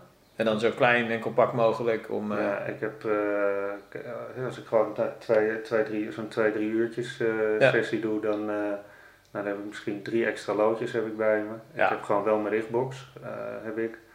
Uh, nou, ik heb ook geen uh, zes soorten voer mee. Uh, gewoon één of nee, twee, nee. twee dingetjes, wat potjes pop-ups. En, maar dan zitten die potjes ook niet allemaal helemaal vol. Nee, Al je bent die echt gewoon, gewoon ik ben ik echt lichte, heel scherp op... Uh, lichte losse steuntjes. Ja. Uh, alles uh, tweedelig schepnet stil, uh, zodat het ook allemaal ja. klein is om mee te nemen. Gewoon echt compleet geoptimaliseerd om, ja. om maar zo... Zo, zo licht mogelijk te kunnen vissen. Ja. Nou, dus zwaar voeren, dat, uh, is sowieso niet, uh, dat is een vraag nee, die ik je zou stellen. Maar ja. dat, dat zal je waarschijnlijk alleen om die reden al niet... Uh... Nee, nou, kijk, ik voer, ik voer wel in sommige gevallen stekken aan. Ja. Uh, maar dat, uh, ik ben niet iemand die vijf uh, kilo voert nee. of zo. Nee, het zal eerder gewoon een half kilootje of kilo maximaal zijn. Enkele keer wat meer, afhankelijk van het water ja. en het bestand. En, uh, En dat soort dingen. En, en heb je dan een, een specifiek type water wat je uitkiest, uh, wat past in, in, in jouw vistijd en in jouw vismogelijkheden? Wat, waar focus je dan? Nee, dat heb ik niet. Nee? Ik, ik vis van heel divers. Op kleinwater, grootwater, op uh, kanalen, ondiep, diep. Oké. Okay. Uh, je kan het gewoon, ja, je kan het overal toepassen. Ja. Zolang je gewoon maar uh, uiteindelijk uitvogelt waar de vis zit. Ja. Kijk, en ik ben dan ook weer in mijn geval in omstandigheden dat ik... Uh, Ja, vaak kort kan gaan. Want ik ben liever, ik ga bijvoorbeeld liever twee keer twee uurtjes uh, dan dat ik één keer zes uur ga. Ja. En dan probeer ik liever gewoon op meerdere plekken. Daarom dus je eigenlijk je kansen, je kansen spreidt, zeg maar. Ja, ja. En, en als je dat gewoon meerdere keren doet, of al is het meerdere jaren achter elkaar, dan leer je gewoon een water, leer je gewoon uh, heel goed kennen. En ook ja. toch relatief snel. En ik hoef niet meteen uh, het onderstuiten kan. Dat, uh, en, en, en als je ons... Um, Ik denk dat veel luisteraars uh, vragen uh, hebben over bijvoorbeeld het, het, het, het vinden van vissen. Uh, want je zegt, ja, ik vis alleen maar als ik verwacht dat die vis in, die, in dat gebied zwemt. Uh, wat zijn voor jou dan tekenen of zo als je een water leest? Um, waarop je dus, dus, dus zegt van, joh, ik, ik ga hier zitten, want ik verwacht dat die vis daar en daar zit. Wat kan je ons dus een paar concrete aanknopingspunten geven? Nou ja, het... het, het uh... belangrijkste in eerste instantie voor mij is Amsterdam, is, als ik Amsterdam als gebied pak, want ik vis ook buiten Amsterdam wel best wel redelijk wat. Uh, maar als ik Amsterdam als gebied pak, uh, er zijn een hoop vissers, dus er wordt veel gevist. Dus uh, eigenlijk de eerste ding waar ik naar kijk is de windrichting uh, en daarna waar vist de rest. Uh, en uh, zeker op de druk bevistere wateren, nou, dan kies ik eigenlijk al eerder gewoon voor het stuk waar niet gevist wordt of veel minder gevist wordt. Uh, zo, ja, omdat daar de hengeldruk gewoon veel lager is. Ja. En ja, waar ik dan naar kijk is natuurlijk of vis zie draaien of springen. Alleen zie je dat, dat is echt een heel stuk minder dan jaren geleden. Mm-hmm. uh, het zal ook met hengeldruk te maken hebben. En uh, voor de rest gewoon ja, belletjes, verkleuringen in het water. Want zeker met die nieuwe zwemwaterrichtlijnen wordt alles zo, zo helder als Klaar, helder. Ja, dus je ziet die vis sneller. Dus die vis ziet je sneller, maar die vis ziet andere dingen uh, ook, ook veel sneller. sneller ja. En uh, dus ja, dan, dan zijn verkleuringen zijn dan vaak al uh, een, goed, een goed signaal. Ja. En uh, ja, het is ook een deel gevoel bij mij. Ik, ga heel, ik, ben, ik, ik vis heel veel op mijn gevoel. En dat gevoel is denk ik ook gewoon, heeft zich ontwikkeld door uh, ja, al die dat, jaren ja, van vroeger. Instinct van, natuurlijk. Ja, en van, dat, uh, dat, dat zoekende en, en, uh, en alles. Ja. En ja, dan, dan helpt wel die leerschool die, we, die ik gehad heb met het penvissen en het oppervlaktevissen. Ja. Dat vind ik nog steeds voor iedereen, ook nu elke jongeling, de beste leerschool voor iedereen. Om zo te starten. Ja. ja. Dat is beter dan uh, wat er in welk filmpje of uh, gezegd wordt op ja. welk artikel. Ja, je, het is net zoals met fotograferen. Als je dan uh, YouTube-video's erover ziet, dan ziet het er allemaal heel logisch uit, maar ja. als je pas een week met een camera in je hand loopt, dan leer je pas van, oh, dit is dus dat, dat is die instelling, dat is, ik denk ja. dat het inderdaad... Doen, eh, doen uh, en ervaring op, ja. opdoen. Dat veel belangrijker dan, uh, dan ja. digitale kennis. Ja. Uh, ben ik wel met je eens, ook al zitten wij in het K W O-kamp natuurlijk, maar ik, je, moet, je moet gewoon naar buiten, je moet gewoon gaan vissen. Ja. Hey, en, en wat is denk je, uh, ondanks inderdaad dat je natuurlijk, wat je zegt, bepaalde beperkingen in je visserij hebt, wat is denk ik een van de eigenschappen waardoor je dan toch succesvol bent met zo weinig vistijd? Want uh, je vangt gewoon overal je vissen. Mm-hmm. uh, wat, wat zie je daarin als belangrijkste eigenschap ten opzichte van andere vissers? Wat, wat doe jij wat zij niet doen? Ik denk dat ik wat meer geduld heb uh, dan een hoop vissers voordat ik ga vissen. En uh, meer energie steek uh, in het zoeken van de vis. Want ja. zwemt er geen vis kan je ze ook niet vangen. Ja. Dus uh, ik ga liever bijvoorbeeld uh, drie uur langs het water lopen of twee uur langs het water lopen... Uh, en de vis zoeken, in plaats van gewoon maar ergens ingooien en afwachten totdat die komt. Ja. Vaak vis ik van die tijd dat ik op pad, op pad ben, misschien net al een half uur of een uur. Ja. Dan zit ik wel tussen de vis te vissen. En, uh... en dan is het genoeg tijd om een aanbeet te verseren. Ja. Ja. Ja. En, en als je spreekt uh, over jouw laatste meter, hè, ben jij uh, echt een, een richtfreak? Uh, doe je van alles? Uh, experimenteer je? Ga je mee met alle laatste trends? Of, of heb je eigenlijk voor jezelf nee. heel basic dat je zegt, nou dit... Nou, ik ben heel, heel, heel basic, ja. eigenlijk. Ik gebruik gewoon een, uh, ja, wat, wat wij dan altijd noemen, gewoon een uh, soort basisonderlijn. En daar doen we een enkele keer afhankelijk van de situatie uh, een, een, een aanpassing op. En het kan zijn een shot om de hoek of de lengte. Ja. Maar voor de rest is het eigenlijk gewoon een haak, liner, liner. En, uh, en dat is het. En, en? Uh, en gooi ik, uh, leg ik in, of is het een klein worpje, want ik ben wel echt een kantvisser. Mm-hmm. Uh, ja, dan vis ik bijna altijd gewoon met soepel onderlijnmateriaal en uh, gooi ik tegen de wind in. Uh, of uh, heb je heel veel last van krabben, kreeften, wat ja. wij hier wel heel veel hebben. Nou, dan gebruik ik vaak gekoot materiaal. Ja, maar, maar en, het, uh, uh, een keer een shotrig of een keer ja, een ronnierig, et cetera. Uh, ik ben niet van de ronnie. Nee. En uh, ook niet van de spinna of wat voor ja, uh, daar ga je allemaal niet in mee. Oké. Okay. Ik, uh, nou, ik, uh, shot gebruik ik heel veel. Ja. Maar uh, dat heeft ook te maken met het vele wier, wat overal door de helderheid ook uh, is. Uh, maar zeker in de winter en uh, in het voorjaar, ook nu nog, uh, ja, vis ik heel veel met het shot. Ja. Absoluut. Ja. Ja. Maar okay. ik vis nooit alle hengels met shot of alle hengels nee, met... je varieert gewoon. Uh... Ja. Oké. Okay. En, en als je kijkt, um, je gaf net al aan, hè, windrichting is voor jou belangrijk in het lokaliseren van de vis. Let jij echt, um, zijn zaken als luchtdruk en windrichting echt... go's of no-go's voor jou om te gaan vissen? Uh, nee, dat, dat niet, maar het bepaalt wel de keuze van mijn water. Oké. Okay. Uh, kijk, als het hoge luchtdruk is, uh, Uh, dan zal ik uh, niet snel op diep water gaan vissen. Mm-hmm. uh, of ik moet, ik moet ondiepe plekken kiezen. Ja. Uh, of ik zou gaan ziggen. Uh, maar als ik op de bodem wil vissen, dan zou ik een ondiep water kiezen. Meter, maximaal twee meter, denk ik. Want hoe zie je, hoe zie je die, die... Leg eens uit hoe jij die relatie ziet, zeg maar. Nou, met, met die hoge luchtdruk zie je gewoon heel veel... Uh, hè, dat, dat wordt, er wordt ook genoeg gezegd en geschreven dat die vissen in de hogere waterlagen liggen. Ja. Nou, spenderen ze daar überhaupt... Uh, het grootste deel van hun tijd op meer, hè, gewoon uh, op half water of hoog in het water. Um, maar als je gewoon op ondiep water zit, en daarom vis ik in de winter ook vaak uh, graag op ondiep water, ja. Dan kunnen die vissen nooit een paar meter boven je haak aan zwemmen. Nee, dus als het gewoon dus, attractief is, dan het attractief merken, ze, is, merken ze het altijd op. Ja, dus vandaar gewoon mijn keuze bij hoge luchtdruk, gewoon of ziggen of aan de oppervlakte vissen, even ja. algemeen genomen. Uh, of ondiep water, want dan zwemmen ze misschien maximaal twee meter of een meter boven je haakhaas. Ja. En dan zijn ze toch sneller geneigd om nog even wat mee te pakken. Maar ja. en, en, en windrichtingen heb je daar dat je echt, want je gaf net aan bij het kiezen van, uh, van, van, van, van waar je de vis zou verwachten, ja. Let je op windrichtingen.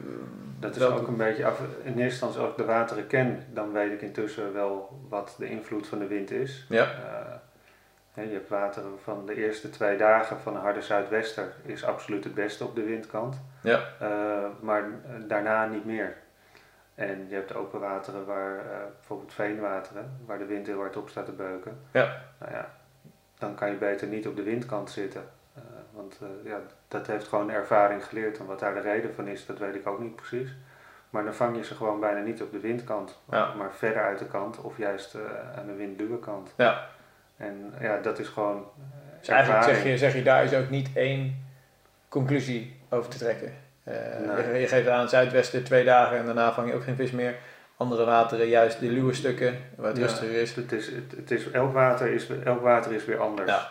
En dat is gewoon puur de ervaring die, dat, die je dat moet leren. Ja. Dus en, het loont om daar die tijd en energie dan in te steken om erachter te komen van ja, waar ja. moet je nou vissen met deze omstandigheden. Ja, okay. en... Uh, Ja, en het hangt natuurlijk ook vanaf, is de wind koud, is de wind warm, in welk jaargetijde is het, uh, ja. dat speelt ook mee. Ja. Maar uh, over het algemeen, ik ben, gewoon, ik ben iemand die gewoon niet vanuit de theorie denkt, maar gewoon vanuit wat... wat gevoel en praktijk. Ja, doe eens gek, probeer zelfs eens ja. dingen en kijk wat het in de praktijk doet. En, en heb jij, want je geeft zelf aan, het is vrij druk in deze regio natuurlijk, er wordt veel gevist. Ja. Uh, je vist dus denk ik best regelmatig op wateren waar echt wel wat hengeldruk is. Heb jij concrete tips, trucs waarvan je zegt van oké, okay, zo uh, ja, doorbreek ik die dressuur, zo'n uh, zo'n mm-hmm. heftige uitspraak, hè, maar uh, ja. zo kan ik toch net even het verschil maken ten opzichte van, van andere vissers op zo'n water. Ja, uh, nou, een hele bekende is natuurlijk uh, doe anders dan de rest. Ja. Uh, dus wat ik eerder al aangaf, van ik zoek dan eerder een plek op waar niet of nauwelijks gevist wordt. Ook al ziet het er totaal niet aantrekkelijk uit. Mm-hmm. uh, dan ga ik toch eerder daar, daar naartoe. Uh, en als je met boilies vist, uh, ik vis eigenlijk, eigenlijk helemaal niet meer met gewoon hele boilies. Ik vis al sinds vroeger, ja. al ruim voor mijn operatie, eigenlijk alleen maar met stukjes boilie. En het, het ontelbare keer gezien op zo ontzettend veel verschrikkelijke uh, verschillende wateren. Ja. Stukjes boilie, uh, die pakken ze gewoon veel eerder. En die pakken ze eigenlijk bijna altijd als eerste en dan pas de ronde. En vis je dan ook heel subtiel, want uh, stukjes boilie, uh, klein haakje, uh, soepele onderlijn? Of, of? Nou ja, dus inderdaad, ik vis de meeste tijd met een soepele onderlijn. Ja. Uh, en dan, uh, ja, het kan een klein brokje zijn, het kan een groot brokje zijn, maar... Uh, ik pas niet heel snel mijn haakmaat aan op, uh, het, het, formaat van op het formaat van mijn aas. Nee. Oké. Okay. En wat, wat vis je normaal gesproken haakmaat? Zes. Zes, en Zes en, het meeste. Oké. Okay. Ja. En heb je dan nog voorkeur voor echt een, een, een type haak waar je, waar je zegt van nou dat zet ik eigenlijk... Ja, ik vis heel veel nou, met ja, wat ze een superstrong uh, ja. noemen. En, uh, dus dat is een, uh, ja, een met een, een rechte punt en een half lange staakstil. En ja. daar kan je ontzettend veel op variëren. Uh, Met een langere lijnerlijn, een kortere lijnerlijn. Ja, gewoon echt een allround uh, ja. inzetbare haak. Ja. Oké, okay, en dus, dus, dus tip van jou is dat je zegt van oké, okay, vis niet uh, rond.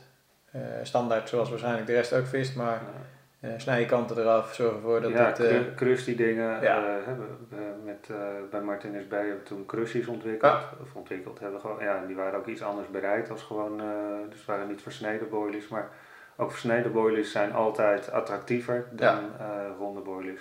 Ja, en je hebt gewoon veel meer deeltjes aas op zo'n manier. Ja, uh, wat ja, ik ook en misschien dat het ook natuurlijker voor ze ja. uh, aandoet of zo. Ja, dat het niet uh, knikkers zijn uh, die die vissen ja. denken van... hé, hey, dit heb ik nog nooit gezien, maar dat het gewoon ja, en, en, meer matcht. En knikkers die zijn natuurlijk heel herkenbaar gewoon als, ja, ook als zijn gevaar. Tuurlijk. Ja. Oké, okay, dus, dus, dus ja, waar jij zegt van joh, uh, vis op andere plekken dan waar de rest allemaal zit. En een concrete tip, uh, dat jij eigenlijk al jarenlang haaka's niet eens meer gewoon met een ronde bol vist. Maar oké, okay. ja. nou jongens, uh, knoop, uh, knoop het in je oren, ja. duidelijk. Um, volgende vraag die ik je wil uh, stellen is als jij kijkt naar uh, jouw voorbereidingsplannen. Uh, je geeft aan van joh, uh, nieuw water, wat... wat Hoe, hoe ziet zo'n campagne eruit? Zeg maar? wat, wat doe je om een nieuw water echt uh, aan te vliegen? Uh, als eerste, uh, in mijn ogen het belangrijkste is gewoon uh, rondlopen. Kijken uh, wat het, uh, ja, gewoon of je wat ziet, hoe het ja. water is. Uh, vervolgens peilen. Uh, ik begin meestal of met een voerbootje met uh, dieptemeter of uh, gewoon een hengel en een loodje. En, uh, dan gooi je gewoon in en dan tel je het aantal seconden. Ja, en dan kan je zo breng je gewoon een, een deel van het water in. Dat kaart. Is eventjes ja. snel, inderdaad. Ja. En uh, nou ja, de, ik wil ook nog wel eens Google Maps of zo erbij ja. pakken. Wat, wat hou je aan, een meter per seconde? Ja. Oké, okay, en dan, met hoeveel gram peil je dan? negentig. negentig gram meter per seconde? Ja. Oké. Okay. En dan en... Laat, ik hem, uh, laat ik hem ook met een strakke lijn afzinken. Ja. En dat doe je bewust dan? Je, je doet het dus niet met uh, hengellengte... railhouder, startoog of zo, zeg maar. Dat komt, dat komt dan uh, als je, daarna. Als met, je secuurder gaat. Als ik secuurder ga. In eerste instantie gaat het me gewoon om de grote lijnen. Ja. Van waar heb je ondieptes. En als ik denk de verschillende factoren van dit is de, de noordkant of juist de kant waar de zuidwestwind op staat of mm-hmm. dat soort dingen. Of daar wordt het minst gevist, bijvoorbeeld. Dan, uh, dan ga ik secuurder uh, die plek uit, uh, uitpeilen. Ja. En dan komt inderdaad uh, ja, het aantal reps... Uh, Dat je gewoon exact weet van oké, okay, dit... Uh... Ja, die schrijf ik dan ja. op en dan weet ik dat gewoon voor eens en altijd. Ja, maar je bent dus niet zo, je gaat niet een bootje erop prikken, uh, bodem... Nee, inderdaad, maar dat, ja, kijk, dat, nee, niet zo snel. Ja. Soms doe ik het wel eens een keer, maar uh, in principe is dit voor mij genoeg. En hoe heb je dan op die Amsterdamse wateren, want ik heb zelf ook best wel wat in de regio Utrecht gevist, ook wel op wateren die wat meer in, in, in woonomgevingen lagen, waar ik toch wel... hoekjes en zo, vaak met vuil, waar ik vaak dan als je ligt te vissen, dat je dan toch zoiets hebt van ja, lig ik wel, lig ik wel goed, lig ik wel schoon. Mm-hmm. um, hoe, hoe doe jij dat dan? Hoe zorg je ervoor dat je daar wel met voldoende vertrouwen... Nou kijk, als ik gewoon een, een, een gebied of een plek heb gevonden waar ik wil gaan vissen, dan uh, mm-hmm. hang ik er gewoon uh, een oude rig aan en uh, dan kijk ik wat ik binnendraai. Ga je gewoon echt slepen? Ja, ga ja. ik slepen. Ja. En uh, dat doe ik liever met een rig en gewoon uh, een, een grippa-lood dan dat ik het met zo'n uh, zo, zo'n pijllood uh, ja. van verschillende merken doe en dat ik dan moet voelen. Ja. Uh, want ik wil gewoon zien wat, wat er aan mijn haak Wat er aan blijft hangen, letterlijk. Ja. Oké. Okay. Oké. Okay. En, en vis je dan uh, nieuw water, begin je gewoon echt blanco en heb je al een soort standaard aanpak, gewoon bollen, uh, één hengel shot, één hengel gewoon normale soepele rig en ga je dan kijken wat, wat loopt? Is dat... Ja, nou, ik vis bijna eigenlijk, eigenlijk nooit met dezelfde rigs ja. of montages of zo. Dus er zit eigenlijk altijd een shot bij en dan uh, een soepele korte onderlijn misschien. Of anders vis ik een korte onderlijn met een langere onderlijn. Of mm-hmm. ik vis een uh, eentje met een zig en eentje met een shot. Uh, het kan van alles zijn, ja. afhankelijk ook van de omstandigheden. En uh, nou, ik zei gewoon, ik, ik, ja, gekruste boilies uh, voeren. Het mag ook ja. poeder zijn. Uh, want ik weet vanuit penvistijd, weet ik gewoon van ja, als je uh, particles voert, ze, uh, als het op is, ze komen na een uur komen ze nog terug. Gewoon ja. te kijken of er nog wat is. Dus dat heb je met al die kleine deeltjes. Het houdt heel lang, uh, zonder ja. veel te voeren, houdt het heel lang de vis vast. Ja, ja, want ze blijven gewoon azen en als ze elke keer weer ergens een ja. klein, ja natuurlijk, het is natuurlijk hetzelfde als wanneer je jezelf een bord met lekker vreten voorschotelt en dat je elk gerecht nog een klein hapje krijgt. Dat, doen ja. de meest luxe restaurants natuurlijk heel goed. En dan ja. zit je aan het einde van de avond zit je zit ook je nog... Hè? Ja. ja. ja. Oké, okay. Ik snap je, je vergelijking.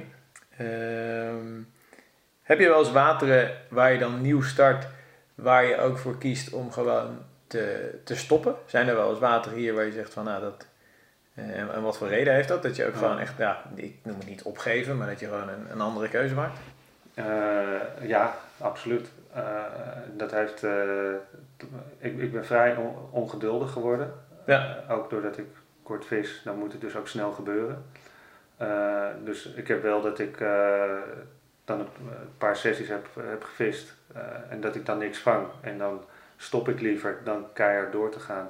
En dan kom ik liever uh, een paar maanden later terug. Weer terug. Ja. In een ander jaargetijde of zo.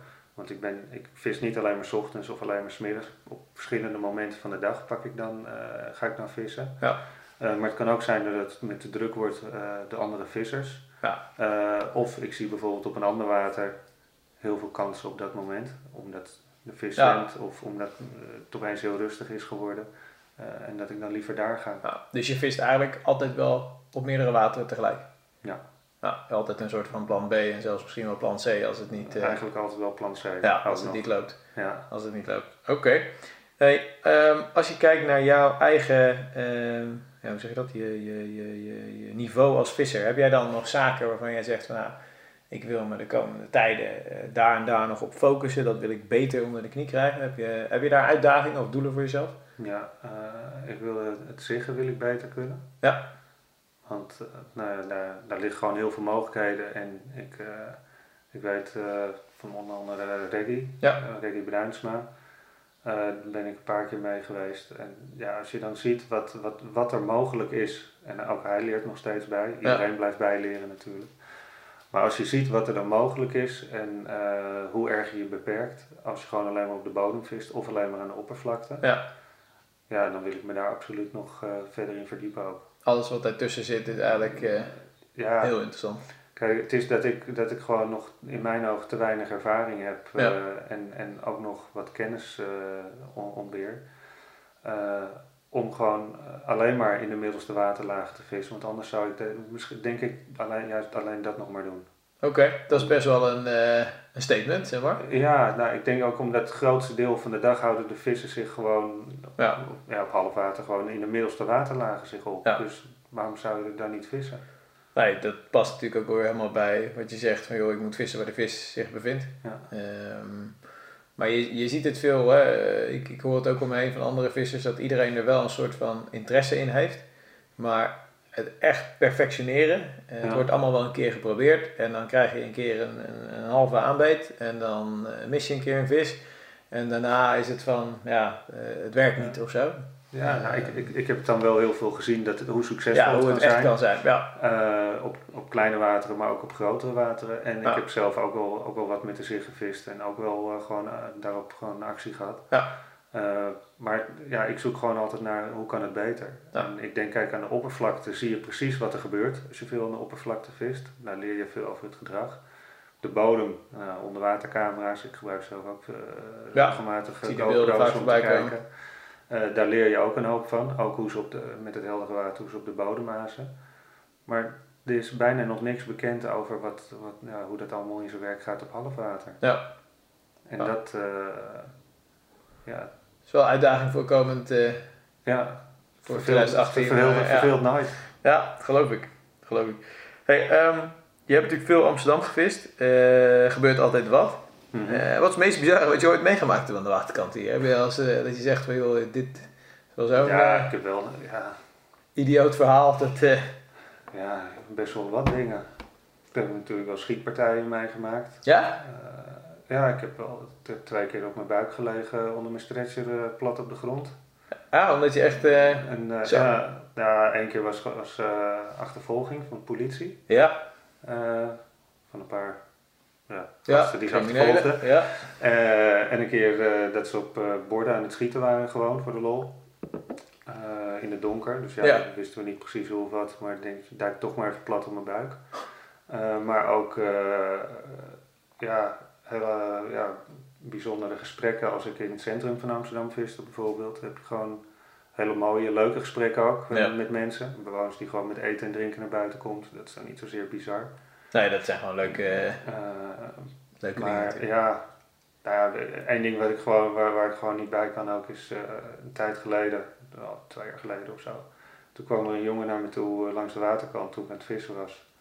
En uh, nou ja, die vertelde van, nou, ik lees je artikelen wel eens, ik heb filmpjes van je gezien, en, uh, maar ja, hoe doe je dat dan? En, uh, dus nou hebben we gewoon dik een uur staan praten en, ja. en allemaal vragen en beantwoorden. Het was een heel leuk geanimeerd gesprek. Ja. En, uh, dus ik dacht van, ja, als je het niet erg vindt nu, uh, hè, moet je even vissen. Ja. En uh, weer even rust. En zei van, ja, maar ja, jou kan ik niet serieus nemen, jij vangt helemaal geen grote vissen. Oké. Okay. Nou, en toen was ik even uitgeluld. En heb je daarvoor heb je gewoon uh, heb een dikke uur gewoon ja, ja. Leuk, leuk gesprek ja, gehad, ja. al zijn vragen beantwoord en dan uh, en zo. Okay. Dus dat, dat, was, dat, is wel, uh, ja, dat is wel heel raar. En nou ja, weet je, dat is gewoon... Nou, uh, zulke dingen gebeuren, ja, dat is... En dan denk ik ook, nou laat maar, maar je staat wel even met je mond vol tanden. Van, ja, dat okay, je denkt van, uh, waar, waar zijn jouw uh, fatsoensnormen? Uh, ja. Oké, okay, maar wat je zegt, als we het over bizarre hebben, dat je twee keer onder een stretchje ligt vanwege schietpartijen, dat uh, ja, dus, uh, is wel aardig heftig, zeg maar. Ja, maar de, weet je, dat is dan uh, twee keer in nou, ja. die, die, die achtendertig jaar de, ja. best ongeveer dat ik, uh, dat ik nu vis. Dus ja, nou, ik denk dat er weinig vissers zijn die dat ook meegemaakt hebben. Maar uh, ja. Oké. Okay. Hey, welke aankoop van uh, afgelopen seizoenen uh, is voor jou echt een meerwaarde geweest in je visserij? Die echt zegt van, joh, dit is gewoon... Nou ja, dat is een, ja, een herhaaldelijke aankoop en dat is mijn Polaroid bril. Oké. Okay, ik denk, is, dat ja. ik denk dat ik er twee per jaar sloop. Want waar, waar vis je nu mee? Heb je echt een voorkeur voor een bepaald type? Of? Uh, nou, ik, gebruik, al, ik heb in het begin heel veel de, de eye-levels gebruikt. Ja. Um, en de laatste jaren heel veel van Fortis. Oké. Okay. En... Uh, Maar ja, ik, ik ga er vaak op zitten of op staan of ja. uh, dat soort dingen. En uh, dat heeft iedereen wel, denk ik. Ja, per seizoen verslijt je er wel uh, minimaal heen. Ja, dat is wel ja, gewoon de... Ja, dat blijft voor mij wel een van de beste investeringen elk jaar weer. Ja. ja. En verder... Ja, er zijn altijd wel handige dingen. Ja, maar, maar Polaroid bril is voor jou ja, echt meerwaarde. Ja, dat, dat uh, is onmisbaar, in, ja. vind ik. In je gaat niet van huis als die zonnebril uh, ergens hier uh, nog ligt. Gewoon omdraaien. En nee, dan voel ik me naakt, ja. ja. Leuk. Hey, uh, Boudewijn, we, we gaan verder naar het laatste deel. Want uh, ja, wat ik al zei aan het begin van, van de podcast, toen we een beetje aan het voorafspreken waren, die kan een hele middag vullen. Ja. Dus, dus ik ga graag nog een keer een, een deel twee met je opnemen. Um, in het laatste deel wil ik je eigenlijk um, wat tegenstellingen voorleggen en puur intuïtief, nou dat komt bij jou goed denk ik, horen van joh, wat, wat kies je? Mm-hmm. uh, dus lekker direct, niet lang nadenken, niet politiek. Uh, Frans rivier of Frans putje? Rivier. Statisch of met pennetje? Statisch. Statisch. Maar mobiel statisch. Kijk, broodkorst of hondenbrok? Broodkorst. Targetvisser of juist veel actie? Veel actie. Bollen of particles? Uh, bollen, want daar kan ik, kan ik het meest mee variëren. Kan je het meest mee variëren. Nee. Boek of podcast? Uh, uh, ik denk podcast toch wel. Toch wel? Kijk, ja, oké. Okay. Ja, lekker relaxed om te luisteren. Kijk, achttien kilo onbekend of vierentwintig kilo bekend? achttien kilo onbekend. Schub of spiegel? Schub. Bootvisserij of kantvisserij? Bootvisserij. Verschil maken met aas of verschil maken met rigs? Aas. P V V of GroenLinks? Jezus. uh, uh, ja, da, da, Ge- we geven je één wildcard. Eén wildcard heb je voor alle ja, teksten. Die dan. Ja, je gebru- hij gebruikt zijn ja, wildcard. Ja, Oké, okay. nou, dan moet je deze wel kiezen. Trump of Poetin? Uh, Trump. Ik hou wel van vermaken. Nooit meer in Nederland vissen of nooit meer in het buitenland vissen? Nooit meer in het buitenland. veertig of honderdtachtig gram? veertig. Gevlochten of nylon? Nylon. Nylon, kijk. Ja. We zijn we er, vijftien uh, on-the-spot tegenstellingen. Okay. Ah, vrij uh, diplomatiek, alleen één wildcard P V V of GroenLinks. Daar, uh, nou, ja, nou, het is alle, weet je, ja, het is, uh, ja, allebei heeft het wat en allebei niet. Ik ja, dat is ook diplomatiek, maar het, ja. ja, ik snap je. Ik, uh, volgende keer als ik je on-the-spot zet, zal ik het wel een partij pakken. Gaan we gewoon net zo lang door nou, totdat ik, nou, totdat ja, ik nou, wel... Het is uh, niet dat ik bang ben om mijn voorkeur uit te spreken of zo. Maar. Ja, ik begrijp je. Ik begrijp je. Hey, um, We gaan de podcast eindigen. Uh, dankjewel voor, voor, voor al je openhartigheid. Uh, Graag gedaan. Ook met name een bijzondere verhaal rondom uh, ja, de transplantatie. Dat is al echt, echt indrukwekkend.